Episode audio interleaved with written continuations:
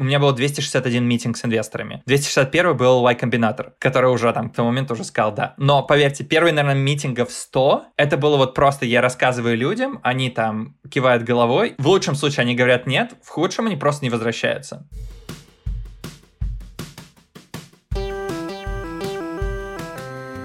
Привет! Меня зовут Кристина Вазовский, и это «Провал» — подкаст о ситуациях, в которых что-то пошло не так. И сегодня у меня в гостях Алексей Никитюк, фаундер проекта «Мару». Леша, привет! Привет, Кристина! Как у тебя сегодня дела? Дела хорошо. Готовимся к очень интенсивному периоду в проекте, который начнется с э, начала августа. Мы начинаем работать над э, нашим fundraise ом, следующим fundraise ом. У нас будет окончание Y Combinator а, и там довольно активный такой период, когда нужно будет и traction показывать, и с инвесторами общаться. У меня довольно большой процент предпринимательской аудитории, но все равно есть очень много людей, которые не поняли 80% тех классных слов, которые ты сейчас сказал. Давай начнем разбираться с самого начала. Во-первых, я тебя представила как фаундера проекта Maroo. Что вообще такое Мару? Да, Мару — это сервис для молодых пар в Америке, которые недавно обручились и планируют свою свадьбу. И они сталкиваются с такой ситуацией, что они начинают общаться с различными сервис-провайдерами и узнают, сколько они стоят. И в итоге выясняют, что их средняя свадьба, даже если они планировали там условно кост 30 тысяч, она будет стоить им там 40-45. Для контекста это примерно среднестатистическая зарплата человека в США после налогов. Вот, а ты вроде должен потратить как бы на одну ночь там гуляний и веселий. Вот, и, соответственно, пар возникает вопрос, как за это все платить, откуда деньги, Карл. Ну и сейчас текущая ситуация такая, что порядка 74% пар в Америке берут э, долг, то есть берут кредиты, либо они просто сажаются на кредитную карту, либо они берут э, долгосрочные потребительские кредиты. Ставки по таким кредитам порядка 18-35% годовых. И в нашем случае мы помогаем им решить эту проблему, то есть мы им даем беспроцентную рассрочку на все косты, связанных с их свадьбой, и монетизация, наша монетизация сидит на стороне сервис-провайдера. И плюс ко всему сверху мы кладем еще страховку на случай, если ивент будет отменен, то в этом случае для всех, и для пары, и для вендора такая довольно безопасная ситуация, что к ним никто не придет, не скажет, давайте деньги обратно, потому что страховка это покрывает. Почему вендоры, да, соглашаются на эти условия? Несколько причин. Во-первых, они получают деньги от нас сразу. То есть не все, без нашей комиссии, без нашего fee, но в текущей ситуации средняя продолжительность, точнее, подготовки свадьбы это порядка 12-15 месяцев. Соответственно, пара букает тебя как, например, фотографа, и, соответственно, все деньги за эту пару ты получишь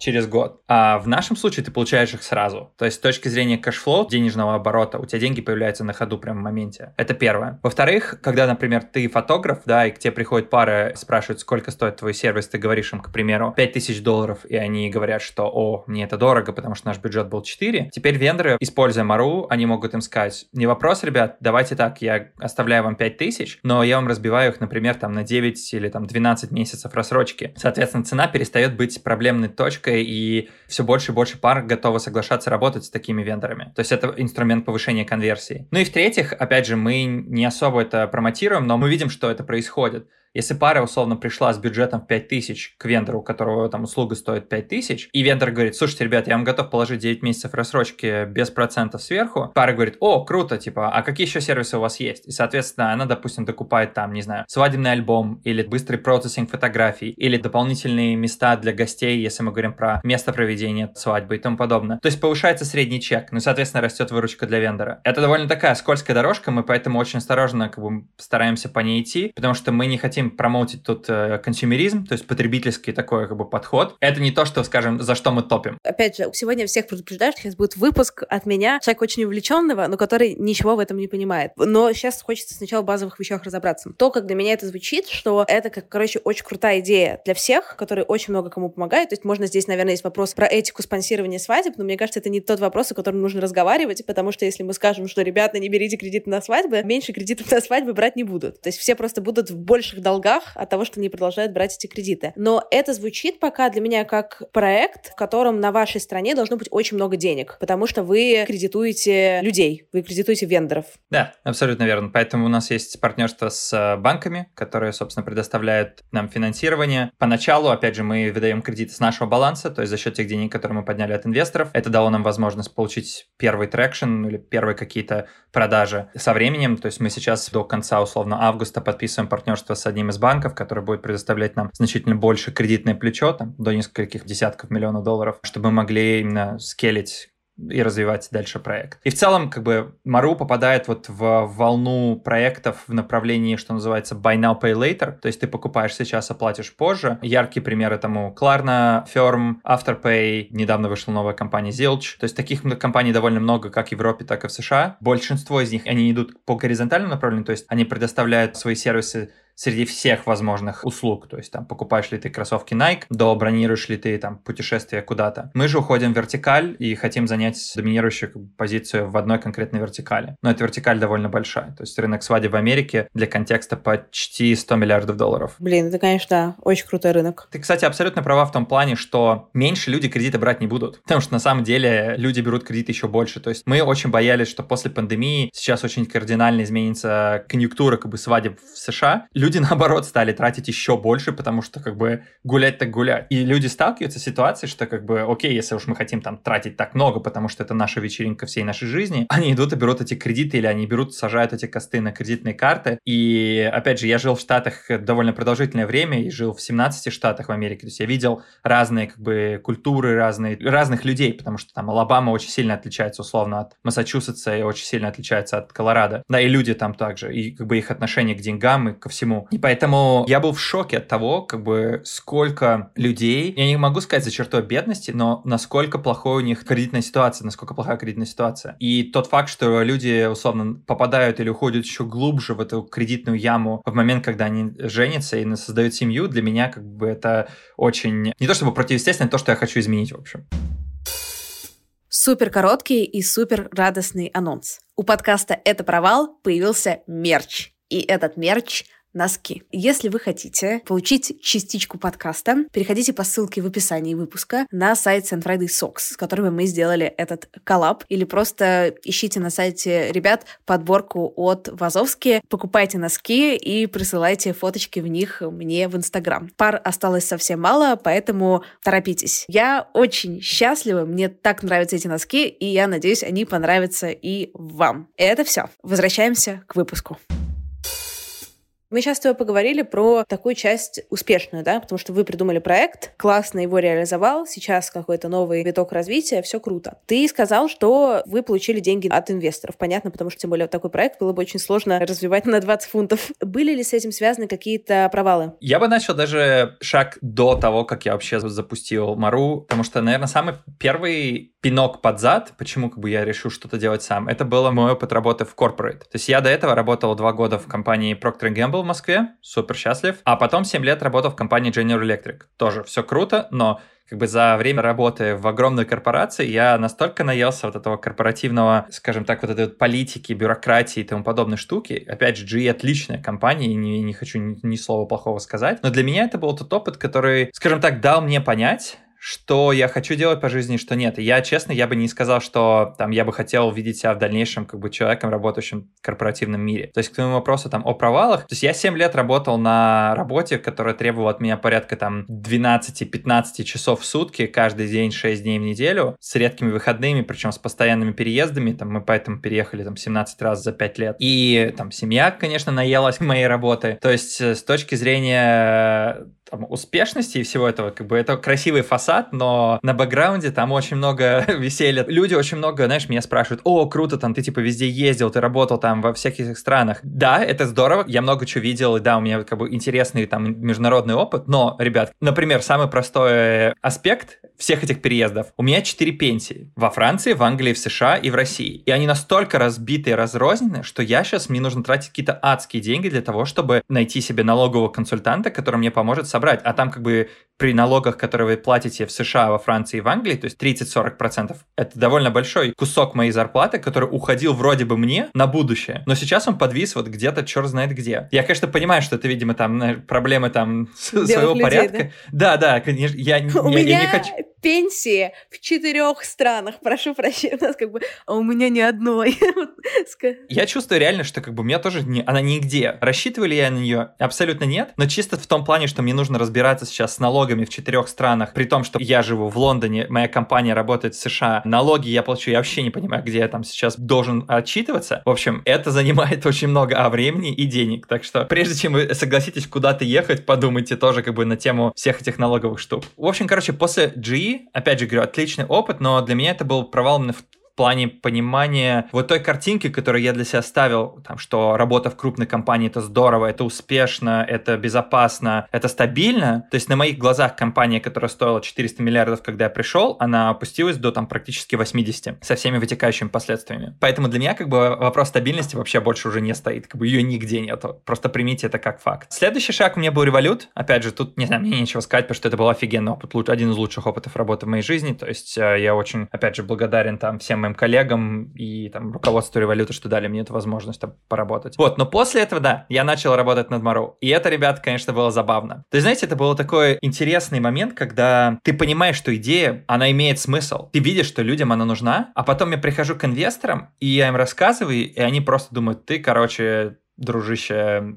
это все очень грустно и плохо. Типа ты теряешь время, потому что не scalable, это как бы глупая идея, никому она не нужна, это слишком дорого, как ты будешь это все развивать и тому подобные штуки. Или там тебя съедят конкуренты типа завтра. И этот опыт был очень такой, я бы, наверное, вот его поставил поначалу как бы вот в первый мой там серьезный провал. Почему? Потому что я суммарно общался... У меня было 261 митинг с инвесторами. 261 был Y Combinator, который уже там к тому моменту уже сказал да. Но поверьте, первый, наверное, митингов 100, это было вот просто я рассказываю людям, они там кивают головой. В лучшем случае они говорят нет, в худшем они просто не возвращаются. И для человека, как я, который все-таки, наверное, это плохо, или, ну, во-первых, я знаю, я уже изменился, но я люблю, когда я делаю то, что нравится людям, или там то, что я делаю, людям нравится, да. Мне хочется делать, что вызывало бы одобрение. И то количество, ну, это нельзя назвать негатива, но как бы реджекшена, который я получил, это было первый раз, наверное, вот в таком массивном компрессионном режиме, что я считаю, это был, во-первых, такой хороший провал поначалу, но который очень сильно меня потом изменил в лучшую сторону. Блин, если честно, я очень верхнеуровнево знала эту историю, но я думала, что это был порядок не 261, а типа, не знаю, 16. Понимаешь, 6 отказов. То есть есть у меня почему-то в голове я не могу себе представить, чтобы кто-то мне сказал «нет». Причем не просто ты подходишь к дяде Васе на улице и говоришь «как вы думаете про стартап, не знаю, в США, который кредитует свадьбы?» А ты подходишь к 261 эксперту на самом деле, который как бы вроде что-то шарит, и они тебе говорят, что нет, я не представляю, как можно через это пройти и остаться. Ну да, наверное. Но я говорю, у меня именно была очень большая уверенность как бы в идее проекта, я понимал, что он нужен, и я видел, что он нужен нужен именно людям. Самое интересное было, знаешь, когда меня приводили за руку, условно, к дяде Васе, да, и говорили, типа, дядя Вася, знакомьтесь, это Леша, который там, я его знаю, я с ним работал, я за него ручаюсь, типа, поговорите. И ты рассказываешь, и эти люди даже вообще даже не возвращаются к тебе с ответом. Или как бы ты им пишешь письма, ты видишь, что они их читают, слава богу, сейчас есть функционал, как бы ноль ответа. И вот это вот было реально слегка удивительно поначалу, но потом я понял, что, знаешь, это, наверное, какие-то правила игры. То есть это то же самое, когда люди первый раз, наверное, знаешь, начинают играть в футбол или в теннис, теннис, они как бы без идей, как бы как что, мячики пинают там, а потом, когда появляются офсайды, штрафные, свободные вбрасывания, что угодно, ты начинаешь такой, о, как бы есть правила, там надо как-то им следовать. И вот я думаю, со временем я просто понял, что как бы вот так этот мир работает, и, ну, имею в виду инвестор и тире-стартап, и просто надо принять это как вот данность и двигаться дальше. Ну и я считаю, что это очень сильно помогло потом. У тебя был такой момент сомнений, когда после X количества отказов, когда такой, блин, а может я и правда фигню делаю? Нет, у меня не было вообще, как бы, и, и, наверное, это было очень осознанное решение выключить мозг. То есть у меня был план такой, я делаю этот проект без разницы, что происходит вокруг. То есть у меня нету как бы плана Б. Хорошо ли это, когда у тебя семья, двое детей и виза подвязана на работодателя в другой стране, где у тебя нет права жить? Наверное, нет. Я бы не советовал бы так делать другим людям. Просто мой, что называется, риск толеранс, он выше, наверное, к... Восприятие риска у меня выше. Поэтому я осознанно сказал себе, что, типа, чувак, у тебя нету другого варианта, ты не будешь работать больше никакой работе по найму, ты как бы идешь и делаешь до тех пор, пока оно не запускается. И я прям очень рад, что так оно получилось. Потому что, опять же, у нас с февраля, когда я ушел с работы по найму, когда я параллельно уже делал Мару, мы реально с семьей оказались в ситуации, что у нас не было визы. И мой расчет был на неэффективность английского государства, что из-за ковида они не пришлют мне то письмо, которое они должны были прислать за 60 дней. Они его не прислали и ни за 60, ни, по-моему, ни за 120. Я полгода, короче, успел за это время податься на там определенную визу, получить ее и как бы и все нормально. Но все это время мы жили так, в таком подвешенном состоянии, что нас типа завтра могут выправить.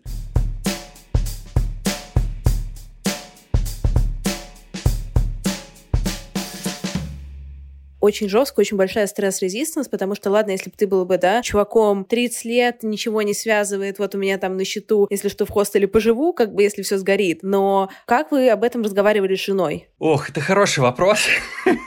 Мне кажется, жена моя просто уже приняла это как данность, что у этого чувака такое шило в заднице, что как бы бороться с этим бессмысленно и бесполезно. Поэтому Катя, мою жену зовут Катя, она стала очень таким хорошим партнером, которая помогла мне взять там условно семью на это время условно под свое крыло и под свой контроль. Слава богу, опять же, мы были вот на этом работе из дома режиме, то есть я мог там отводить одного ребенка, забирать второго, то есть помогать немножко хотя бы в этом плане. Но в остальном это, конечно, было веселье, потому что, опять же, быстро коснулся этого. Я работал на основной работе, то есть у меня условно Windows компьютер был вот здесь вот как бы слева, да, как мы с тобой сейчас разговариваем, а MacBook рабочий по Мару был справа, и вот это вот постоянное переключение между двумя проектами в течение там рабочего дня и вечером, это было прям тяжело, то есть 6 месяцев это, но опять же, я рад, что все получилось. Как говорит моя жена, она, наша дочь, она, наверное, через какие-то там 4 месяца могла запичить проект уже любому человеку сама. Потому что они все мои пичи, эти там сотни, слышали из этой комнаты как бы постоянно. Знаешь, такой первый вопрос немножко э, рандомный. Ты играешь в азартные игры? Да, и причем я играю до такого упора, что мы как-то были с семьей на какой-то встрече с друзьями, и там был парень, и начали играть в покер, то есть там, и один парень, он как-то, знаешь, так, эм, не то, что, я не хочу сказать, что он там слишком гордо, что типа, о, я тут самый лучший игрок там в покер и тому подобное, но когда я слышу просто такие вещи, что типа кто-то начинает быть коки, да, там, йо-йо-йо, сейчас я там всем покажу, у меня прям, знаешь, это включается, типа, watch me, то есть мы с этим чуваком рубились до 5 утра, до тех пор, пока его не, не сделал доделал до конца, когда там, знаешь, уже туда-сюда просто фишки гонялись в какой-то момент, и он просто уже там, я так понял, я уже не помню там деталей, но то ли он сдался, то ли уже это, я его вынес как бы до конца. Так что да, я играю в азартные игры, я говорю, мой риск, э, восприятие риска, оно довольно высокое. Просто то, как ты рассказываешь сейчас про проект, да, про Мару, про всю эту историю, у меня сразу такое, знаешь, фантазия идет, что это вот такой, типа, твой, короче, муж, который либо проиграет дом и последние трусы, либо завтра вы купите себе Ламборджини. как бы одно из двух, и, и все. Ты вообще недалека как бы в этом описании. Я честно думаю, что оно примерно так и есть, потому что для запуска Мару как бы я взял довольно большие кредиты, которые сейчас я выплачиваю. И если это все сейчас накроется, мне надо будет рожать откуда-то кучу денег, которые, чтобы закрывать эти кредиты. Такой график, да, две работы, тем более, которые два проекта параллельных, очень больших, очень серьезных, потому что ты в Революте тоже не секретарем работал. Не-не, смотри, извини, это была другая работа. Револют был до, Револют был отличным катализатором для начала мне как бы думать о проектах каких-то своих, а потом я устроил устроился на такую как бы работу между, которая транзиторная такая была, скажем так, и, собственно, которая позволила мне там платить по счетам и иметь какую-то зарплату, пока я раскручивал Моро. Но все равно, ну как бы два проекта, а зачем? Зачем нужно существовать в таком темпе, в такой интенсивности? Кушать хотелось. На самом деле просто ну, ну, нам нужна была, во-первых, виза, ну самая такая как бы очевидная причина, потому что мы не могли остаться в UK без визы. И я что-то за время революта не подсуетился, чтобы получить вот эту вот uh, Global Talent визу, которая сейчас есть. Поэтому мне нужно было место работы. А во-вторых, да, как бы нужна была зарплата, чтобы платить за квартиру, за садики, за школы. Как бы тут таких денег все это стоит адских. Ну и параллельно, как бы, пока я делал Мару поначалу, естественно, черт знает, она полетит или нет. Как бы у меня не было, опять же, никаких сомнений в этом, но ты же не знаешь, как бы, насколько она успешно будет. Даже до просто, знаешь, то, что ты рассказываешь про работу шестидневку по 12-15 часов. Ну, то есть у меня шило в жопе, но просто ты шило и шил, хочется сказать, с таким графиком, ты задаешь себе вопрос, типа, вообще зачем? Почему тебе просто не устроиться на какую-то работу 8 часов в неделю? Я уверена, что ты мог бы отлично зарабатывать на 8-часовой в целом работе, покрывать все садики и школы, и там с ребятами футбол гонять после. К сожалению, нет. Школа стоит э, двадцатку, садик стоит 18 тысяч, квартира стоит еще двадцатку, еще кушать хочется. За 8 часов в день 200 тысяч фунтов в год не платят, к сожалению. Единственное, где, мне кажется, это платят, это когда ты, у тебя есть свой бизнес. Или, например, там у тебя был бизнес, ты накупил себе кучу домов и сдаешь их людям и можешь чилить вообще весь день. Вот это как бы, наверное, кто-то так тоже живет. Почему у меня это было? Опять же, я обычно стараюсь себе ставить какие-то, наверное, довольно амбициозные цели, в зависимости от того, где я нахожусь, там, в каком окружении или на какой работе. Всегда как бы есть куда стремиться. То есть я всегда старался засунуть себя в группу людей, где я как бы вообще не самый умный или где есть куда там сильнее люди вокруг меня и просто стараться дойти до этого как бы уровня. Я очень рад был, что со временем, опять же, ты потом оглядываешь назад такой, о, а я как бы, я уже значительно дальше, чем там, где я был до этого. Поэтому опять же, это не проходит как бы совсем без потери или там без провалов, да, возвращаясь как бы к теме, да. То есть было очень много кейсов, где эти же все смарт-люди потом просто, знаешь, там ты думаешь, что ты с ними дружишь или ты работаешь вместе, вы коллеги, они просто там поворачиваются, тебе там столько всего нехорошего делали, что такой думаешь, блин, чуваки, как бы как так можно? Я, конечно, понимаю, что это работа, и мы тут детей крестить не будем, но последние вроде три месяца мы как-то хорошо же вроде работали. Я всегда стараюсь просто выстраивать в первую очередь человеческие отношения между коллегами там или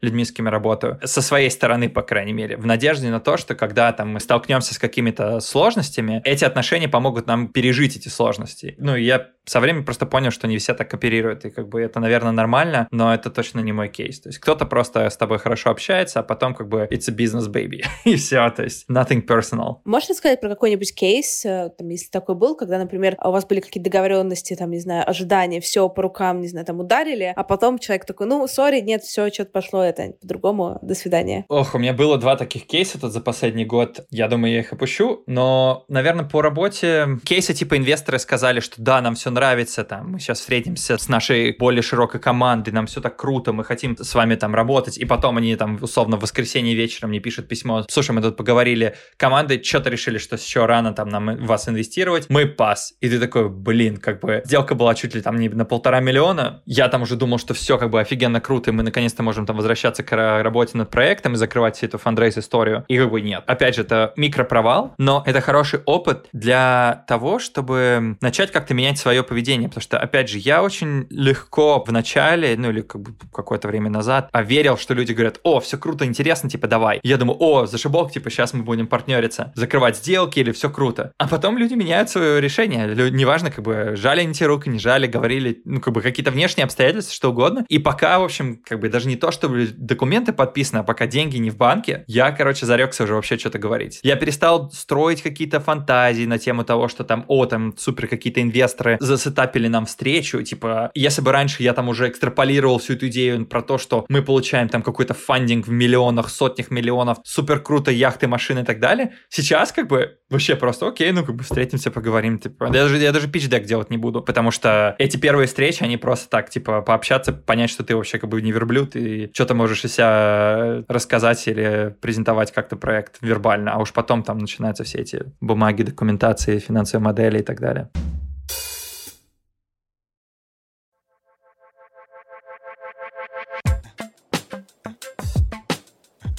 Партнер этого сезона подкаста – банк для предпринимателей и предприятий «Точка». «Точка» берет на себя всю рутину и оставляет вам время на развитие бизнеса. Мы в студии «Толк» пользуемся «Точкой» с первого дня работы и очень довольны. У ребят недорогие и прозрачные тарифы и понятный красивый интерфейс. Помимо нашей финансовой директорки Энрике, чаще всего «Точкой» пользуется юристка «Толка» Катя. Поэтому именно ее я попросила рассказать об опыте работы с банком. Подключаю Катю.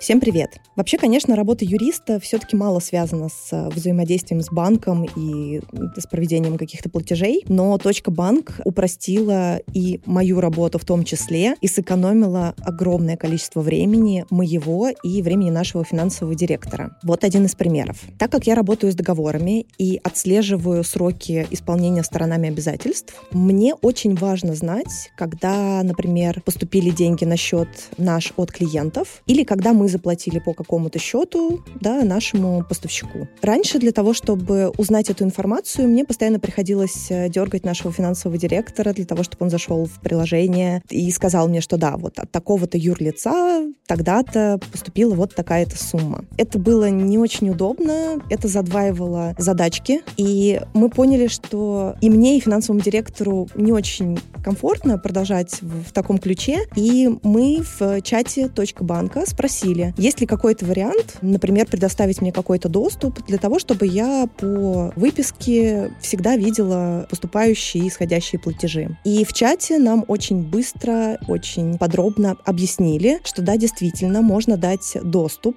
э, сотруднику или, например, вот э, мне, как э, такому стороннему юристу. Доступ будет ограничен просмотром и созданием шаблонов документов, то есть со своим доступом я не могу проводить оплаты и совершать какие-то юридически значимые действия. Все супер безопасно. При этом, помимо того, что я могу смотреть поступления и расходование средств со счета, я на самом деле могу еще пользоваться достаточно большой частью функционала онлайн-банка точки. Я могу скачивать платежки. Так как мы ведем онлайн-бухгалтерию в точка банке, я могу скачивать налоговую отчетность за определенные периоды. И это тоже очень помогает мне в моей работе, потому что часто клиенты, проходя такую стандартную процедуру проверки нового контрагента, у меня запрашивают э, налоговую отчетность. Это очень удобно, это сэкономило действительно много времени, это ускорило внутренние процессы. И большое спасибо точке за то, что в случае каких-то вопросов или проблем всегда можно написать в чат, и тебе обязательно предложат какое-то классное решение. Спасибо.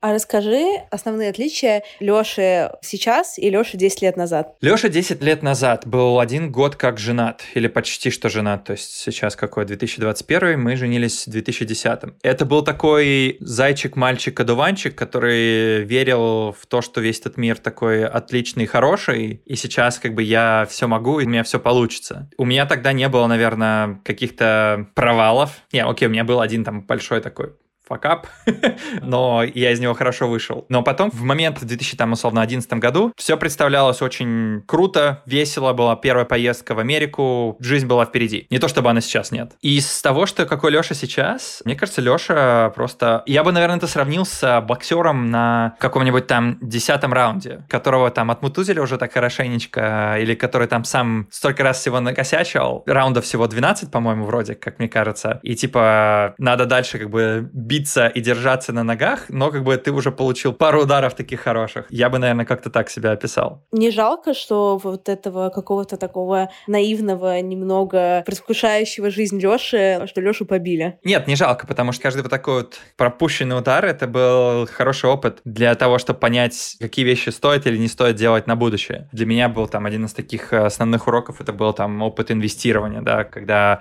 вот он там в 2013 году, если кто-то помнит, там Facebook выходил на на биржу, я думал, что вот, у меня появились первые деньги там после университета, первая работа, как бы все круто. Мы положили довольно большую сумму денег, а потом Facebook рухнул в три раза. Ну, как бы это был мой первый опыт, я как по дурости взял, вывел все деньги, ну, все, все, как бы закрываем все эти лосы. Ну, а потом, ну, как бы, где этот Facebook сейчас? Такого рода ошибки, они, конечно, они напоминают о себе постоянно, то есть прошло уже много лет, но как бы я об этом помню, и каждый раз, когда я пытаюсь там что-то куда-то лезть, все, что связано там, с деньгами, инвестициями, там, проектами, я как бы часто себе напоминаю о том, что не забудь, как это было тогда, что ты думал в момент, когда ты клал деньги, в момент, когда ты их выводил, и в момент, когда там на следующий день, условно, оно все улетело обратно. И я считаю, что любая ситуация, которая у меня произошла, я очень рад, что она была, потому что это то, что сделало меня таким, какой я сейчас. Есть ли какие-то провалы, которые случались, которые ты, может, на интеллектуальном уровне говоришь себе, что типа да, супер, такой потрясающий опыт жизненный, невероятно, но что-то внутри до сих пор сжимается такой типа а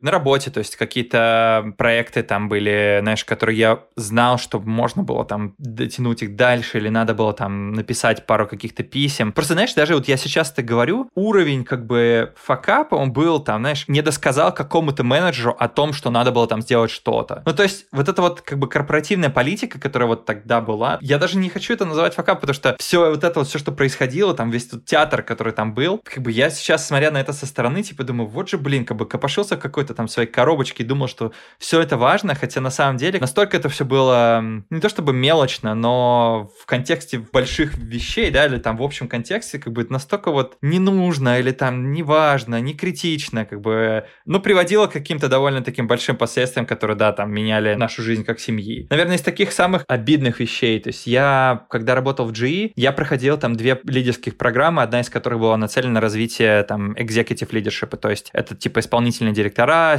финансовые директора, самый топ-топ уровень. И по идее, выходя с этой программы, ты получаешь довольно большую должность, на которой бы ты работал просто так, на этой работе типа лет 10. А тут ты за три года как бы работая вот эти 15 часов, ты как бы быстро доходишь до этой точки. И так получилось, что после того, как я выпустился, ко мне обратился мой менеджер из Франции, с которым я работал, и говорит, о, слушай, у нас типа отличная роль есть, приезжай к нам. И опять же, мой опыт с ним был офигенно классный, и как бы то, как он рассказал мне про эту роль, было офигенно круто. И все, мы, ну, мы приняли решение с семьей, что окей, мы едем из Нью-Йорка, мы переезжаем во Францию со всеми вещами, все, как бы мы уезжаем из Америки, и мы попадаем во Францию, оказывается, что эта роль, это типа та роль, которую я мог получить типа сразу, как бы, когда я там типа пришел в компанию. Она настолько как бы, ну не то чтобы не ничтожна, но она настолько мелкая, настолько как бы начальная. У меня просто был взрыв мозга, что я перетащил семью, отрезал все как бы в Америке, ну не отрезал, как бы мы просто мы переехали оттуда, где у меня были там отличные возможности дальше расти. Мы приехали в эту гребаную Францию, в которой как бы никто со мной не собирается еще и разговаривать по-английски. Как бы я постоянно чувствовал какое-то чувство вот этой вот безысходности и постоянной зависимости от других людей, что мне там условно интернет провести, мне нужно было там коллегу подтягивать под это дело. Или как бы надо было выучить язык типа там за две недели. Глядя назад, я считаю, что я мог сделать куда больше, что называется due diligence, да, то есть какого-то анализа на тему того, как бы, что это за роль, правда ли она такая высокая, какие прям супер обязанности будут, там, кто у меня будет в команде и так далее. То есть не то, чтобы я не задал эти вопросы, просто я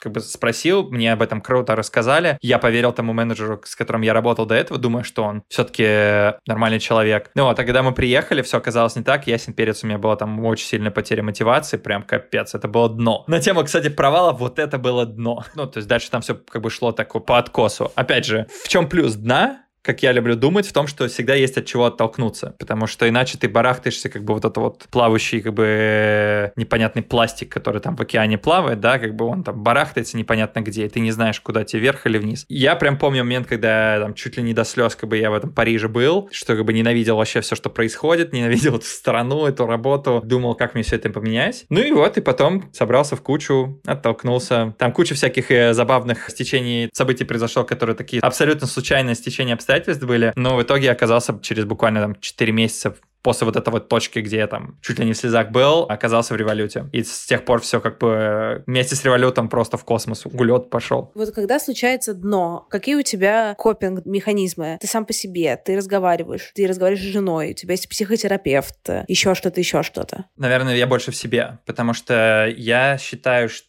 что я как про себя считаю, ну и про других, честно, что пока ты сам не примешь решение, что ты хочешь отталкиваться от этого дна, ты не оттолкнешься. Если помнишь мультик Простоквашино, когда шарик с ружьем, вот как бы там бобер к нему приплывает и говорит, типа, бросай ружье, а то утонешь. Решение принять, бросить это ружье, шарик должен был сам. Примерно так же в моем случае. То есть, э, когда, ну вот у меня были вот эти вот очень плохие ситуации, я пока сам не принимал решение, что все, меня задрало все, что здесь происходит, и я что-то меняю. Опять же, для всех ли это применимо? Я уверен, что нет. Есть куча людей, кто хочет говорить об этом, выходить во внешнюю среду. Опять же, означает ли это, что я не общался там с терапевтом? Общался, наверное, там два-три раза мы поговорили с э, очень прекрасной женщиной, которая мне там подсказала какие-то мысли подумать. Другой вопрос, как бы, насколько именно эти слова или там эти мысли привели к тем действиям, которые я сделал, то как бы я не знаю. Естественно, мы говорили с женой, потому что, ну, как бы она видит, что я там откровенно несчастлив и грустен, и вообще мне не нравится, что происходит. Но вот это вот движение, что как бы да пошло оно все, я начинаю меняться, или я меняю то, что происходит вокруг, ну, как бы это решение каждого человека. И я считаю, что оно не может быть иначе. Знаешь, это очень... Есть какая-то вот эта психологическая концепция, что мы все выступаем, в... я не помню, сколько ролей, там, типа, когда мы ребенок,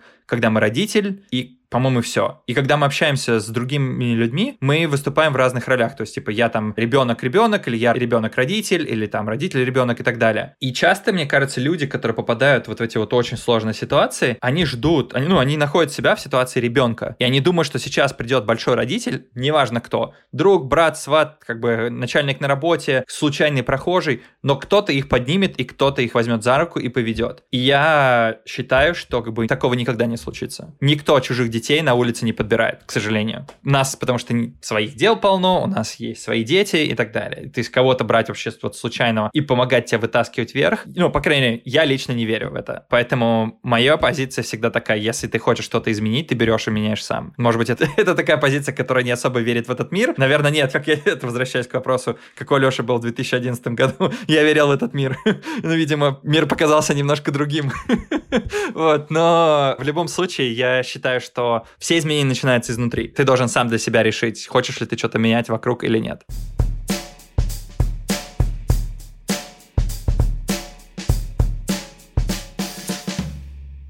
Нет ли у тебя такой небольшой постфактум какого-то раздражения или разочарования из-за того, что ты столько времени проработал где-то, как раз вертелся в этом корпоративном мире, часто делал какие-то не самые интересные вещи? Слушай, это хорошее разочарование. То есть это разочарование, которое дало мне стимул и очень хороший пинок для того, чтобы себе сказать, что я не хочу, чтобы это больше со мной когда-либо случалось. Для меня самая лучшая мотивация, она всегда от обратного. То есть я в детстве играл в баскетбол, для меня, когда вот нас там болельщики другой команды буили там или там типа говорили там фу и так далее. Вот для меня вот это лучше было всегда мотивация, чтобы сказать, смотрите, как это делается, чуваки, и как бы разносить их потом к чертям. Ну и это было у меня везде, как бы на любой работе, любой проект. То есть как только мне кто-то говорил, что они в меня не верят, или у нас этого не получится, или еще что-то, лучше мотиватору мне не давать. Поэтому, наверное, когда, знаешь, после 100 отказов от инвесторов, у меня вера в то, что это сработает, она была еще больше. Потому что это чисто для того, чтобы, типа, я вам всем покажу, как бы, чуваки. Есть у тебя творческие амбиции? Ну или какой-то запрос на том, чтобы заниматься творчеством. Понятно, что бизнес — это тоже творчество и так далее, но в каком-то более классическом смысле. Горшки лепить картины, рисовать, стихи писать. Классный вопрос, на самом деле. Потому что я до сих пор не знаю, кто я. То есть в плане, знаешь, есть люди, кто делит себя там на креативщиков, кто-то делит себя на аналитиков. Я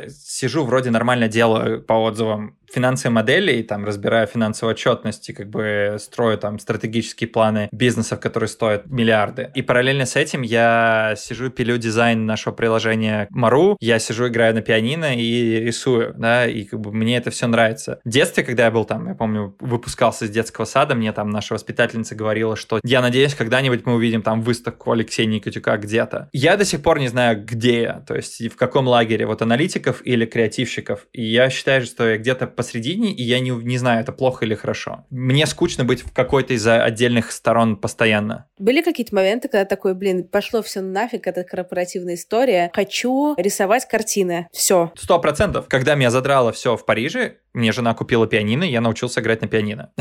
так что было сто процентов. Наверное, это просто мой way out как бы из реальности. У меня есть подруга моя близкая, Оля Плещук. Она коуч трудоголиков, и к ней очень часто приходят люди с выгоранием. Оля, прости сейчас, если я перевру твои слова, но вот как я запомнила, что очень частый путь, когда человек какую-то делал офигительную корпоративную карьеру, подвыгорел, его, ну, как бы ценности перестали закрываться, человек уходит в какое-то такое очевидное творчество, ну, условно, там, вот рисовать картины, там, не знаю, играть на фортепиано, фортепиано, лепить горшки, что-то, что вообще не было связано. Но в итоге через время это выруливается в какое-то срединное место обычно, когда, например, я делаю бизнес по производству горшков, которые леплю, что-то такое. Согласен с этим, и я видел много примеров этому. Единственное, говорю, у меня всегда было, говорю, счастье, что у меня дома семья, двое детей, которые хотят кушать, и жена, поэтому лепить горшки и как бы заниматься вышивкой там кукол, даже если бы я хотел, наверное, это не совсем бы помогло, потому что надо будет покрывать косты как бы для семьи, поэтому я никогда не мог уйти, знаешь, там условно полностью с головой. Но я с тобой соглашусь в том плане, что моменты, когда я чувствую, что там я либо вот выгорел или там burned out, да, что называется, там музыка, рисование или там какое-то, не знаю, творческая составляющая, это для меня была возможность, как бы, знаешь, просто переключиться, отдохнуть. Вопрос, как бы, готов ли я этим заниматься всю жизнь? Нет. Или готов ли я делать это стопроцентно, как бы, центром моей активности, фокуса и так далее? Точно нет. Чувствуешь ли ты такой груз из-за того, что вот хочешь ты работать, не хочешь ты работать, но 100 тысяч, э, там, 200 тысяч э, фунтов в год ты должен зарабатывать, потому что дети и жена. Я бы не сказал, что это груз. Это отличный мотиватор, опять же, для меня. То есть мы буквально недавно в Y-комбинаторе обсуждали с ребятами, другими фаундерами проектов, что их мотивирует. То есть для меня первая мотивация это была нежелание больше никогда работать в корпорат мире. Вторая это как бы ответственность слэш страх перед тем, что дома как бы семья. Ну и третья это именно реакция клиентов, когда мы рассказываем про то, что мы делаем, как бы и видеть, как у них там глаза горят, это как бы круто. К твоему еще вот, по-моему, предыдущему вопросу на тему, почему вот эта вот ситуация в корпорате, она прям довела до какой-то точки. Я просто потерял, наверное, вот эту вот цель, знаешь, когда ты понимаешь, опять же, тут моя аналитическая составляющая подключилась, работая в корпоративном мире, ты за редким исключением, я сейчас не беру банки, консалтинг и так далее, ну, то есть просто как бы там индустриальная или какая-то там другая корпоративная работа, я, опять же, не беру стартапы тоже, потому что там как бы апсайда больше. За редким исключением ты будешь получать условно 100 тысяч фунтов в Англии или, допустим, больше 120 тысяч долларов в США. То есть средняя зарплата человека в США порядка 50 тысяч долларов. Дальше как бы встает вопрос. Я просто в один момент сел и посчитал, сколько денег я заработаю, если я буду работать вот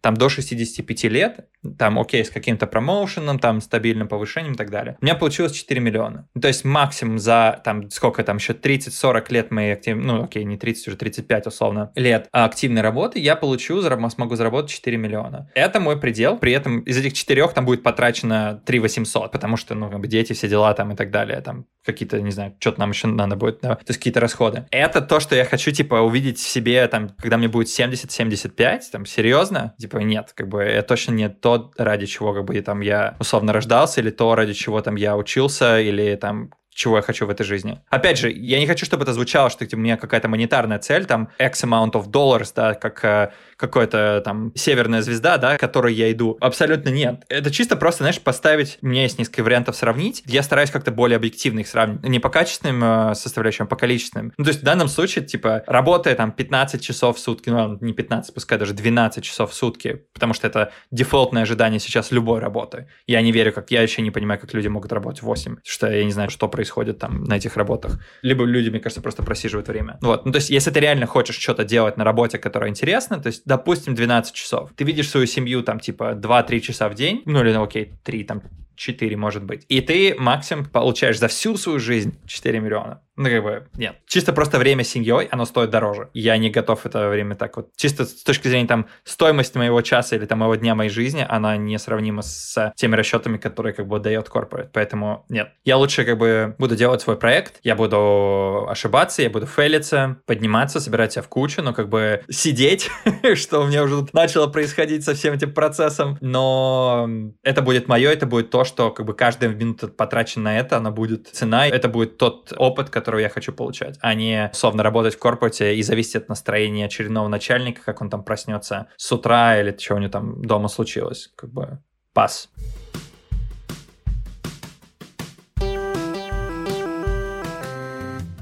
Спасибо, что дослушали выпуск до конца. Подписывайтесь на меня в Инстаграме собачка Крис Вазовский и пишите комментарии в подкаст-приложениях. Я буду рада вашей обратной связи. До встречи на следующей неделе. Пока-пока.